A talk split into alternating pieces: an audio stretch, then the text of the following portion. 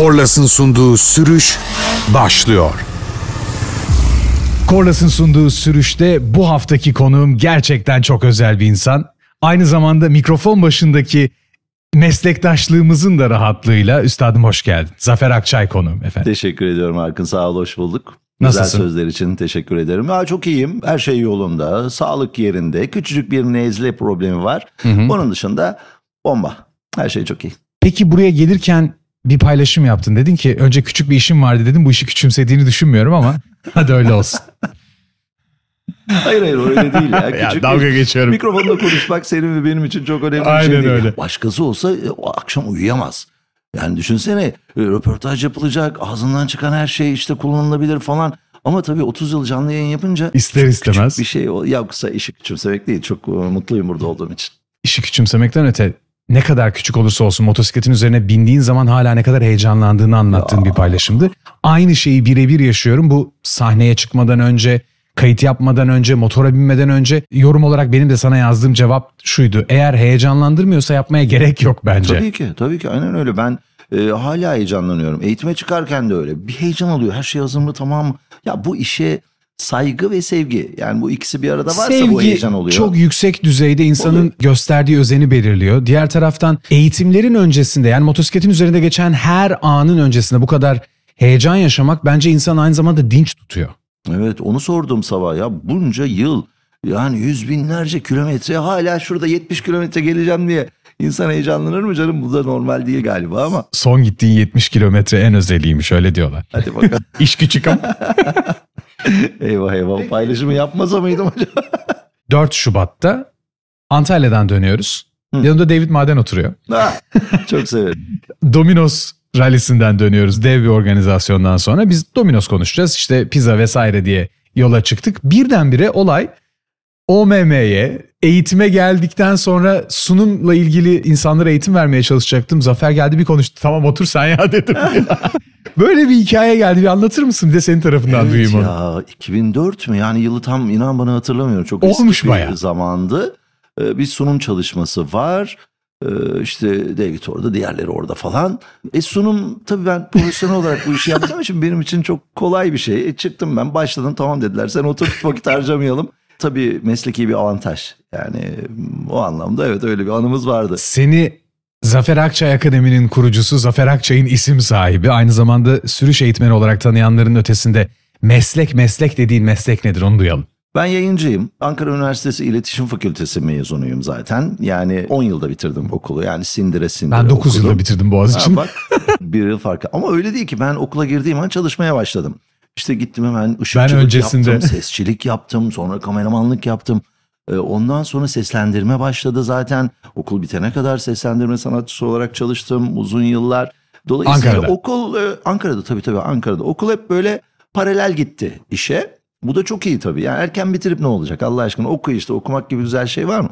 Kemiksiz 10 yılda bitirdim ben. 82 Eylül giriş, 92 Eylül çıkış. Tam Çok 10 iyiymiş. yıl. Öyle bir ama çok güzel günlerdi tabii. Hem okulda hem e, seslendirme ya da işte çekimler, özel prodüksiyon şirketlerinde çalışıyordum. Onlar çok keyifli işler. Ya yayıncılığı ben seviyorum. Bu benim ruhumda olan bir şey. Hatta e, spiker olmaya karar verişim çok ilginçtir. Birinci sınıftayım henüz. İki ve üçüncü sınıftan arkadaşlarım var. Okulun en üst katında da kapalı devre radyo istasyonu var. Oraya bizi sokmuyorlar ama birinci sınıf olduğumuz için. Ben gittim gizliden girdim. İçeride çünkü arkadaşlarım var. Tuna falan var. Girdim. Kimse yok. Allah Allah içerilere doğru devam ettim. Bir odada biri kimsin sen diye bir ses geldi. Hocam dedim ben Tanrı konuşuyor. Tuna arkadaşım onlara bakıyordum falan. Gel bakayım sen buraya dedi. Girdim. Bir iki cümle daha söyletti bana. Sonra stüdyoya geç dedi.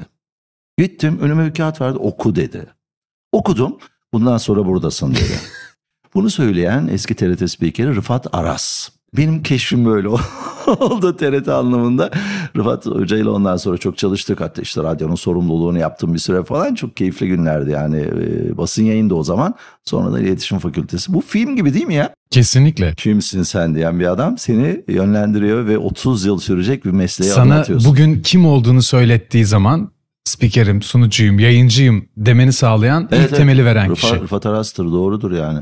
Önemli bir şey. Benim hayatımdaki benzer deneyim de Mehmet Akarca ile yaşandı. Ha, Mehmet Akarca oda- hocamdır. odasına davet etti. Benim çalıştığım kanalın genel yayın yönetmeniydi Antalya'da. Ben de henüz yayıncılığa başlayalı bir yıl olmuş. 16 yaşında, 15 yaşında başladım, 16 yaşındayım. Odasına çağırdı. 7 kat yukarıya tırmanmak zorunda kaldım asansör çalışmadığı için. Nefes Of. nefeseyim. Bir gazete küpürü verdi. Oku dedi. Okudum. O nefesle o kadar tıkanmış olmama rağmen okuduktan sonra tam bundan sonra perfore yapıyorsun dedi. Ben anlamadım. Ee, çok özür dilerim anlamadım. Ne demek istediniz dedim. Perforenin ne olduğunu bilmiyor musun dedi. O günden itibaren Öğren. beni eğitti. Çok güzel ya. Şiir yazmayı, şiir okumayı çok sevdiği için. Benim de ilk kitabım o dönemde yayınlandığı için çok küçük yaş olmasına rağmen benim yazdığımı öğrendikten sonra beraber şiir okuyarak bana aslında diksiyon eğitimi verdiğini, artikülasyon dersi verdiğini sonradan öğrendim. Senin artikülasyonun çok iyi ama ya hayranım. Çok iyi. Benim iyi değildir mesela o kadar. Ben daha e, halk ağzı konuşurdum. Yani TRT'de de öyle. E, belki o da bir farktı TRT için.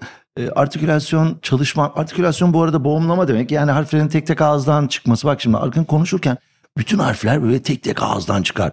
Zeki Müren gibi bak Zeki Müren'in farkı da odur. Yani sana Zeki Müren gibi demek istemiyorum. yok, çok iyi Sadece- anlıyorum. Ya o da Çok takdir ettiğim Sonuçta kesinlikle. Tabii ki yani çok iyi şarkı söyler.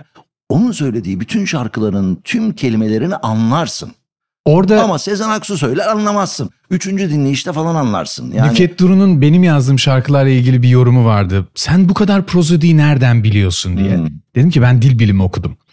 Nasıl yani? Dedim ben Boğaziçi Batı Dilleri ve Edebiyatlarında fonoloji diye bir ders aldım ses bilimi. Konuştuğumuz dilin ağızdan çıkış halinden öte ben aynı zamanda tonlamayı da sevdiğim seslendirme sanatçılığı işte ses oyunculuğu vesaire yaptığımdan dolayı ağzımdan çıkan her harfin doğru çıkmasına dikkat etmekten öte ömrüm bununla geçti. Benim mikrofon başına kulaklık az önceki konuşmamız sen kulaklık takmayı sevmiyorsun. Ben de kulaklıksız kendimi çıplak hissediyorum. Yani sürekli şöyle durma ihtiyacım var. Taksaydın benim yüzümden mi takmadın? Yok iyiyim ben böyle. İstiyorsan takalım. Yok hayır. Vallahi tamam, Tamam. peki. Seslendirme e, 1984-89 yılları arasında 5 yıl full time. İşte okula o yüzden gidemedik uzadı. E, gece gündüz sabahlara kadar yani TRT filmleri yanında Hint filmleri Sen tam dublaj yaptıysan hele hayatının Abi, içine girer başka bir şeye yer sabaha, bırakmaz. Yani bak sabahtan Tabii, sabah Allah'tan gençtik sabahtan sabah yani. Ama O yüzden Ankara mı diye sordum. Çünkü oluyor. İstanbul'da olsa böyle bir şey yapmış olman mümkün değil neredeyse. Tabii. Benim hayatımdaki seslendirme de işte haberle başladı. Haber dış ses, radyo, radyoda yayıncılık derken seslendirmeyi sadece reklam seslendirmesi olarak yaptım. Hiç karakter, e, Hmm. animasyon filmlerde karakter seslendirdim ya da bilgisayar oyunlarında Hmm. başrol karakteri 20 saat konuşmuşluğum falan var ama hiç film konuşmadım. Hadi ya çok Evet. zevklidir aslında. Vallahi ben bak Richard Gere konuştum. Sizinki John Wayne zanaatkarlık. konuştum. John Wayne'in Wayne çok iyiymiş. filmlerinden biriydi. Çok Gençlik iyiymiş. filmi. John Wayne konuştum. Ondan sonra eskiler hatırlarlar. Ziyaretçiler diye bir dizi vardı. Böyle Of Fare yiyen adamlar. Yüzünü- Orada başrol Mark Singer'ı ben konuştum. çok iyiymiş. Stingray diye bir e, Charles Corvette Stingray kullanan bir Nick Mancuso vardı. Onu ben konuştum. Ay çok güzel günlerdi onlar. Bunların hepsini bu arada ben de izleyerek büyüdüğüm için Ya muhtemelen tabii. Üstadım. Yeniden Evet. tanıştığımıza Evet, memnun oldum. çok Çok, iyi oldu. Peki şu an yaptığın YouTube'daki içerikte sen kendine ait bir içeriği yani kimsenin senin için yazdığı bir metni değil kendini konuşuyorsun. Ve Evet. anlattığın şey o kadar içten geliyor. O kadar keyifli ki seninle tanışmamızdan önce yani benim motosiklete başlamamdan da önce neredeyse izlerken ilginç bir şekilde ya bu adamı kim çalıştırıyor? Kim bunun metinlerini yazıyor diye düşünmüşlüğüm var. Yok yok metin falan yok. Ee, montajı da ben yaptığım için montajı yaparken ha şurada şunu söylerim burada bunu söylerim diyorum ama benim avantajım ben zaten o olayları yaşıyorum. Yani o kadar kötü sonuçlanmıyor ben baştan öngördüğüm için. Ama benim de önüme araba kırıyorlar. Benim de önümde aniden fren yapıyorlar. Benim de arkamdan gelip hızlı e, yaklaşıyorlar. E, benim o kazalardan tek farkım ben eğitimle tanıştığım için ben öngörüp beladan uzaklaşıyorum. Arkadaşlarım öngöremedikleri için belanın içine giriyorlar ama olayın başlangıcı aynı. Ben orada hislerimi söylüyorum aslında. Onların Senin başına gelmiş gibi yorum E tabii, yapıyorsun. Sonra da hocalık yapıyorum. Eh be birader diyorum ya böyle yapılır mı öyle olur mu baksaydın ya aynana falan. Hatta izleyen motosiklet sürücüleri bana çok kızıyorlar. Hep motosiklet sürücülerini haksız çıkarıyorsun. Oysa ki onlar çoğunda haklı. Araba sürücüleri haksız. Ya diyorum ben Sonucu değiştirmiyor. abicim. Bana ne kim haklı kim haksız. Haklı ama hastanede olmak istiyorsun yani böyle bir saçmalık Ben var haklı ya? değil mutlu olmak istiyorum. Evet canım. sağlıklı olmak istiyorum. Evet hak hukuk yok tamam onu siz tartışın aranızda. Benim söylediğim ya bak şunu yaparsan bu kazaya karışmazdın. Yani videodan eğitim olacağına çok inanmıyorum ama bir Ben e, tam tersi farkındalık inanıyorum. Vallahi. Çünkü az önce bana söylediğin çok önemli bir şey vardı. Sen bazı durumları kendine anlatarak şu an ne olduğunun farkına varmak. Yani farkındalık dediğimiz şey bu. Evet. Farkındalık hiçbir işe yaramaz eğer eyleme dönüşmezse. Doğru. Çünkü ben bir şeyin farkına vardıktan sonra eğer o konuda bir şey yapmıyorsam, Doğru. örneğin suyu boşa harcıyorsam farkında olmama rağmen sonucu değiştirmiyor. Tabii. Dışarıdan zarar görebileceğimi bildiğim bir durum içindeyken ben haklıyım diye hala yolunda gitmeye devam etmek bana zarar veriyorsa farkındalık yine bir şeye yaramıyor. Verdiğiniz eğitimlerde de zaten interkomdan konuşarak Doğru. durumu dış ses olarak anlatmak Tabii. ve bir yandan da kendin tekrar ederken şu an bunu yaşıyorum diye kendi kendine söylemek, telkinde bulunmak. Bu senin yaptığın seslendirmeden sonra eğitmenliği son derece orijinal bir şekilde, sana ait bir şekilde etkilemiş gibi geliyor. Doğru mu? Yani doğrudur tabii mesleki avantajım çok büyük burada. Yani eğer böyle bir e, Sen söylüyorsan dinleniyor bir kere olma- zaten. Teşekkür ederim. Böyle bir geçmişim olmasaydı o kanal o kadar başarılı olur muydu bilmiyorum. Ama e, böyle bir avantajım var canım. Ben de bunu kullanıyorum yani. Tabii ki canım. Buradan dolayı o kanal ortaya çıktı zaten. Yani ben TRT spiker olmasaydım belki de o kanal ortaya çıkmayacaktı. Bana hiç aklıma bile gelmeyecekti. Bence en büyük şey. avantaj aslında hiç kimsenin görmediği şey. Kurguyu senin yapıyor olman. Ya evet ya. İşte 15 dakika falan sürüyor ama bir buçuk gün. Çok net bir buçuk gün. Bir, gelen videoları ayıklamak. Video sağ olsunlar. Ya çok teşekkür ediyorum hepinize vallahi sağ olun. Yağıyor, yağıyor. Evet. Ve ben onları seyrediyorum. Tabii şimdi mesela sevgili dostum kesmeyi bilmediği için 15 dakikalık videoyu bana gönderiyor. Yazmıyor da içinde. Ben o videoyu 15 dakika seyrediyorum ne var diye. Bazen hiçbir şey çıkmıyor. Ne kullanıyorsun? Program? Sürüş Adobe Premiere Pro.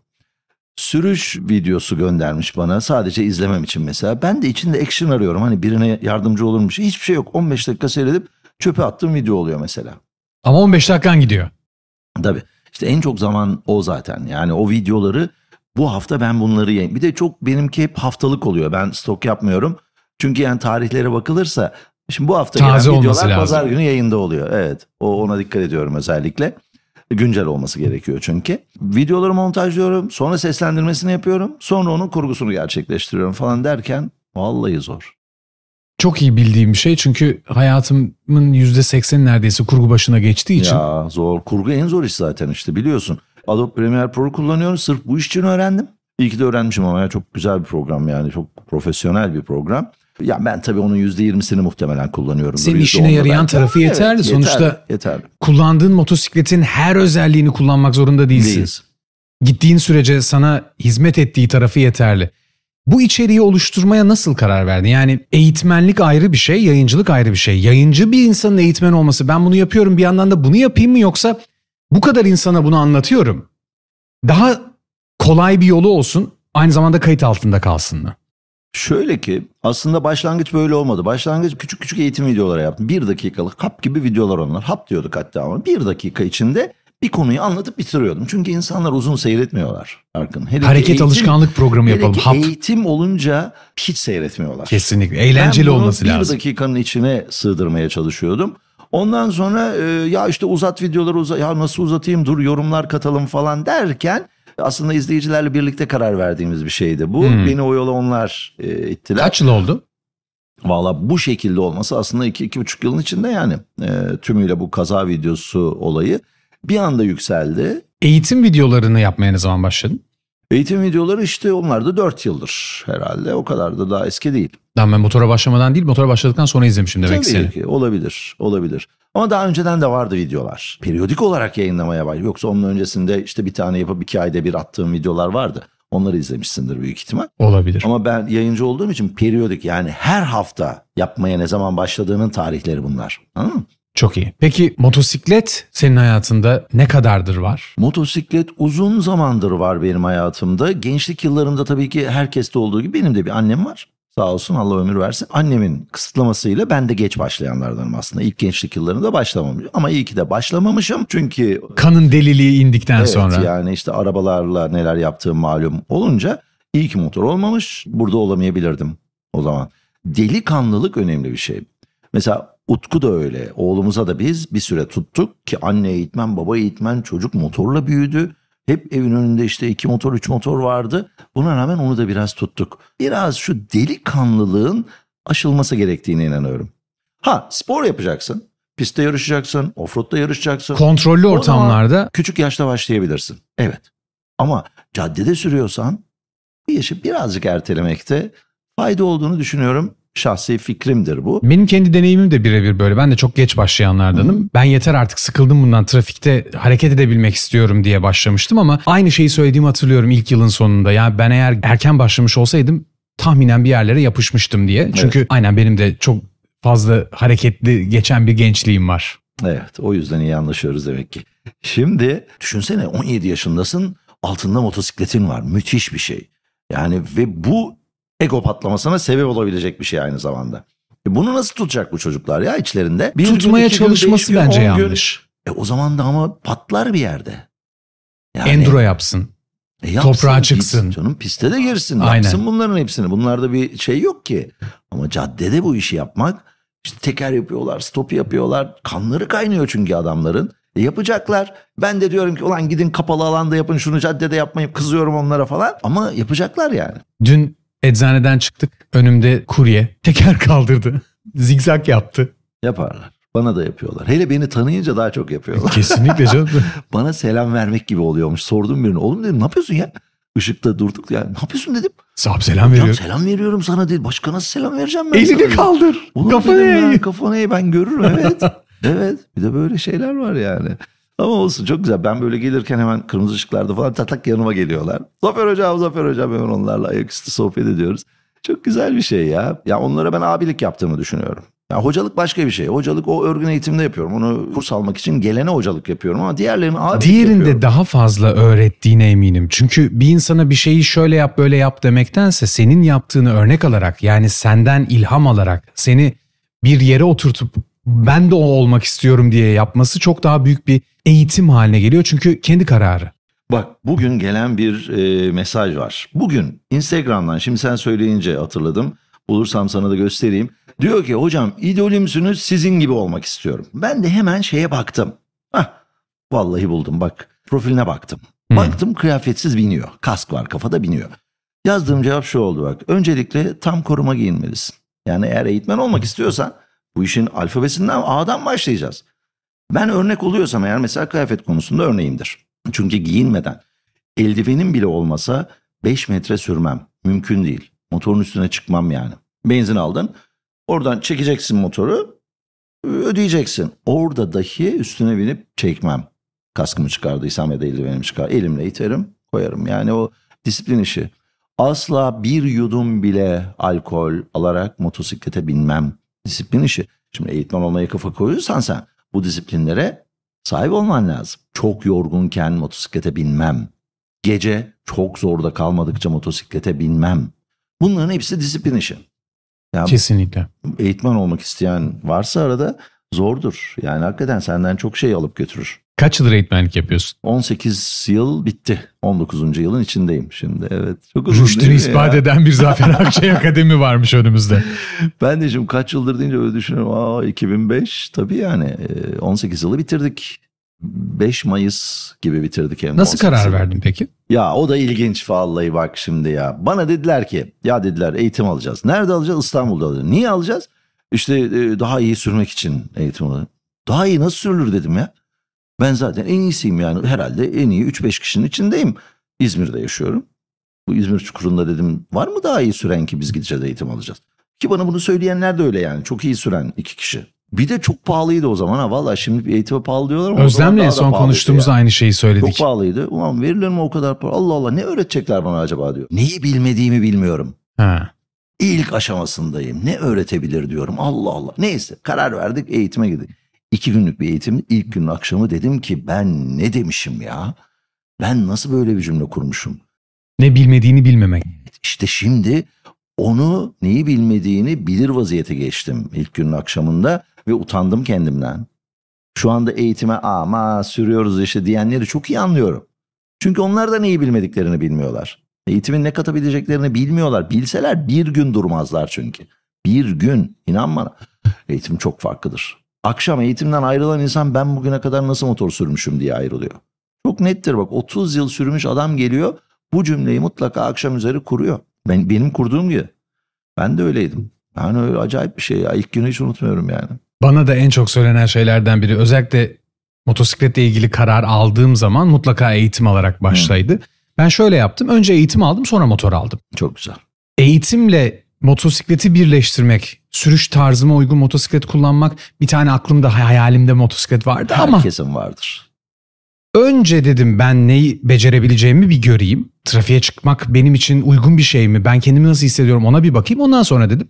Birebir aynısı oldu. Ducati Scrambler.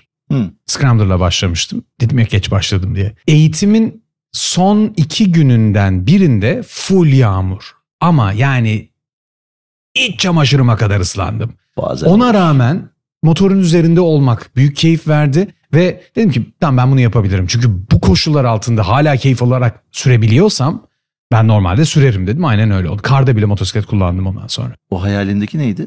Ducati Scrambler'dı. Ha hayalindeki mi oydu? Ben de onu kolay kullanırım yok. diye aldın zannettim. Çünkü Scrambler gerçekten çok kolay kullanılan bir motosiklet. Bisiklet gibiydi. Yere yakın, hafif, kıvrak, çok iyi bir. Sonrasında Tiger motosiklet. 800 aldım. Tiger 800'ün işte daha fazla korumalı olması, traction control'u, elcik ısıtması vesaire bunların hepsi benim Konfor. konfor. Çünkü ben A noktasından B noktasına sadece İstanbul içinde 50 bin kilometre yakın yol yaptım ve keyif için sürdüğüm toplam 71 kilometredir. Oo. Yani ana ulaşım aracı olarak motosiklet kullandım. Ama çok haklısın. İstanbul'da olup yani araba kullanmak gerçekten çok zul. Hazır motosiklet var. Alın kardeşim motosiklet kullanın gidin ya. O kadar basit, küçük, manevra kabiliyeti yüksek, az benzin yakıyor falan. Bunların hepsi avantaj. Bir yerden bir yere bir saat gitmek gibi bir zule niye giresin ya? 15 dakikada gidersin motosikletle. İstanbul'da motosiklet sürmek elzem. Kesinlikle. Olmazsa olmaz bir şey benim için. Ki sen Şile'de yaşıyorsun. Şile'de yaşıyorum. Biz İstanbul'a taşınmaya karar verdiğimizde ilk dedik ki biz dedik Bağdat Caddesi'nde oturacağız. Fulya'yla karar verdik. Oradan ev tuttuk. Bir yıl, tam bir yıl Bağdat. Caddesi'nde oturduk. Ama çok güzeldi ya. Her akşam caddedeyiz falan falan. Çok güzel. Şile'ye eğitime gidiyoruz. Akşam dönüyoruz. Caddeye iniyoruz falan. Bir yıl dibine kadar yaşadık caddeyi. Yeter dedik bir yılda. Zaten plan oydu. Sürücülerin haccıdır Şile. O yüzden E tabii iş yeri bizim orası sonuçta. Biz Şile'nin virajlarında işte Teke, Darlık, Hacıllı bu virajlarda çalışıyoruz. Dolayısıyla iş yerimiz orası ve kaplaması da güzel yolların. çok güzel. Çok güzel. Tabii Türkiye'deki en iyi yollar şu anda. Yani şöyle bir rut çizdiğinde Türkiye'deki en iyi yollara girersin. Kuzey ormanlarının içinde yaşıyoruz. Orada motosiklet sürüyoruz. Bu büyük bir şans. Özellikle pandemide insanların farkına vardığı, şehir içinde biz ne yapıyormuşuz farkındalığı sizin açınızdan büyük bir en azından yola dönüştü. Avantaj iş yerimizin orası olması tabii. Yani oradan kalkıp her gün buraya gelemeyebilirdik çünkü. Ailede iki sürüş eğitmeninin olması. Üç. Üç. Şu anda Utku'da 6 aylık bir süreç var, eğitmenlik süreci. Onu tamamladı. Utku da artık Milli Eğitim Bakanlığı İleri ve Güvenli Sürüş Eğitmeni oldu. 3 eğitmen, 3 kişi 3 eğitmen. Peki bu sadece pozitif bir aktarım mı sağlıyor? Yok, negatif yanları da var. Çatışma nerede yaşanıyor? Bilgi de yaşanabiliyor mesela. Çünkü aşağı yukarı belli standartlar var dünya üzerinde. Biz de bu standartlardan eğitim veriyoruz. Bu standartların içinde de şimdi bir kitabı şuraya koyduğumuzda sen okursun, başka anlarsın, ben okurum, başka anlarım. Çatışmalar buradan kaynaklanır. Bizde çok sevimli Yorum farkı. çatışmalar tabii ki sevimli şeyler var. Ama o kitabın işte bilmem ne o sayfada bak şöyle diyor. Çok geliştirici. Bütün bilginizi dinamik tutmak için sizinki resmen bir sürüş atölyesine dönüşmüş evin Tabii ki, içinde. tabii ki. Sürekli yeni yaklaşımlar. Çünkü kadın bedeninin farkı, genç bedeninin farkı, eskiden gelen alışkanlıkların yol ve teknolojinin değişmesiyle yenilenmesinin zorunluluğu, güncellenme zorunluluğu yani lastiğinden marka modele kadar her şeyin sürüşü tamamen etkilediğini düşünürsek siz evde farklı kaç model kullanıyorsunuz onu öğrenmek istiyorum. Senin söylediğin gibi Utku çok genç bir bakış açısıyla yaklaşıyor her şeye. Fulya anne olmanın verdiği bakış açısıyla yaklaşıyor. Bende de ihtiyarlık ve tecrübe var. Şimdi bunların hepsini Yaşlı araya kurt. getirmek çok zor. Ve biz çok şanslıyız ki bunların üçü bir arada. Ve sonuçta e, en nihayetinde şöyle cümleler çıkıyor. Evet bu doğru. O zaman verdiğimiz şey de Ortak doğru. akla ulaşıyorsunuz. Tabii ki tabii ki tabii ki. Bizi görsen çok tatlı yani evde akşamları çok keyifli sohbetlerimiz oluyor bu bağlamda. Yurt dışında sürme deneyimi açısından eğitim son derece önemli. Çünkü Türkiye'de trafikte yaşadığımız şey bambaşka bir teamül. Yani buradaki teamülleri, buradaki uygulamaları yurt dışına götürmek teamül biraz eski kaldı. Yok, yok, buradaki gülmedim, yurt dışı şey. buradaki uygulamaları, buradaki alışkanlıklarımızı yurt dışına taşımak kazaya sebebiyet verebiliyor. Ya sorma. Yurt dışı eğitimlerimiz, gezilerimiz oluyor. Kapıkule'de ya da işte şeyde diyorum ki bakın arkadaşlar şu iki şeye çok dikkat edin. Bir yaya geçitleri, iki dönel kavşaklar. Sizin böyle bir algınız ne yazık ki hala açılmadı bütün Türk milletinde olduğu gibi. Yaya geçidinde durmayı bilmiyoruz. Yaya geçidinde farkındalığımız yok. Halbuki önceden uyarıyor. İleride yaya geçidi var, burası yaya geçidi, yerde çizgiler. Bizim öyle bir algımız olmadığı için bodozlama gidiyoruz yaya geçidinde. Avrupa için en büyük tehlike bu. Ya da dönel kavşaklar. Adam kavşağın içinde sağdan geliyor mu bakmaz Umrunda değilsin bile. evet. Baksa bile durmaz. Çünkü onu beyni anlamlandıramaz orada. Geleceğini Adam tahmin geliyor. etmez. Allah Allah diye Neden sürer diye. üstüne yani. Ha, İtalya'da küfreder en fazla. ya. Şimdi bana şey diyorlar şuna güldüm az önce. Ya hocam işte biz Avrupa'ya gideceğiz ama gitmeden önce işte bir eğitim alalım. Ya Avrupa'ya gitmek için eğitim almanıza gerek yok. Türkiye'de sürmek için daha çok var. Kapıkuleyi geçebiliyorsan sorun yok. Oraya kadar gitmek. Hayattaysan hala orada. Motorun üstündeysen. Ya beğenmediğim Bulgaristan, Romanya yani hani dersin işte ya Bulgaristan. Hiç ya, demem. Hiç, yani, Yani bu trafikte Bulgaristan Romanya'da kat bir 5000 kilometren var. Kat be kat bizden iyiler trafik kültürü konusunda. Kesinlikle. Avrupa Birliği'ne dahil olmanın zorunluluklarından bir tanesi olduğu için aslında neyse o tarafa girmeyeyim fazla Ya ağır eleştiri yapacağım. iddiam var. Bunu geçen gün şeyde de söyledim. Aslında bak 10 sürücüden 9'u iyi. Bak çok iddia ediyorum ben. 10 sürücüden 9'u kurallara uyuyor. Bir tanesi uymuyor ve herkese bulaştırıyor. Bu benim savım. Herkese bulaştırıyor. Sütün içine bir damla mürekkep atarsan sütün rengi artık aynı değildir. Bizimki de içilmez hale gelir. 9 kişi uyarken bir kişi uymuyor. Sonra 9. kişi diyor ki ya bu adam uymuyor ben niye uyuyacağım diyor. O da yapıyor. 8. kişi diyor ki aa ikisine bak diyor oradan gidiyor. Ben enayi miyim burada bekleyeceğim? Ben de emniyet şeridinden gideyim diyor. İnan bana bir kişi aslında %10 gibi çok düşük bir orana sahipler bunlar. Ama bütün toplumu, bütün sürücüleri etkilediklerine inanıyorum. Sonra Hindistan'a dönüyor işte. Bütün Dönüyor, her şey dönüyor, dümdüz tabii, akıyor. tabii. Brezilya'da da çok zorlanmıştım. Brezilya'daki motosiklet sürücüleri cidden deli. Hiçbir koruma yok. İspanya da öyledir mesela. Brezilya Brezilya zaten. daha beter. E, yani tabii, tabii, tabii. Brezilya çünkü tam bizim gibi aslında. Gerçekten deli millet. Neyse. Evdeki motosikletler sondan başa doğru. Nasıl sondan başlıyor? Hepsi Yani mi? en yeniden şu andan geçmişe doğru. Yok artık canım öyle bir şey sayamam. Sayarsın Yok, sayarsın. yok, vallahi Zaman var ya. Ducati Multistrada V4S kullanıyorum. Fulya şu anda Triumph 1200 GT Explorer kullanıyor. Utku Triumph Trident 660 kullanıyor. Utku'nun Asıl bisiklet bir önceki, Trident. Muhteşem motosiklet. Biz- Utku'nun bir önceki motoru Multistrada V2 idi. Ondan önceki motoru Ha, büyükten küçüğe geçti bir de. Tiger 900, ondan önceki motoru Triumph'ın yine bir Kendisininkini Bonneville'i vardı, sayamıyor ama. 1200'lük. Utku'nunki kolay da onun için sayıyor. Ondan önce de Scrambler vardı. Scrambler 1200 mu kullandı? Arada ben de alıyordum. Bad Atkins Badek. Spesyal bir motordu çok güzeldi. Hatta Koray Bey kendine getirmiş onu da çaldık biz ondan. İlk motorun neydi? Kawasaki NE500 o da bir kült e, motordur yani. Birçok kişinin motosiklete başladığı motordur. Cruiser chopper diyoruz ya şimdi herkes bir chopper gibi bir şeyle başlamak istiyor. Çünkü motosiklet deyince imaj o. Amerikan filmlerini seyretmiş Harley'lerle cır. Harley alacak para yok. O zaman ne alıyorsun? Kawasaki NE500 alıyorsun.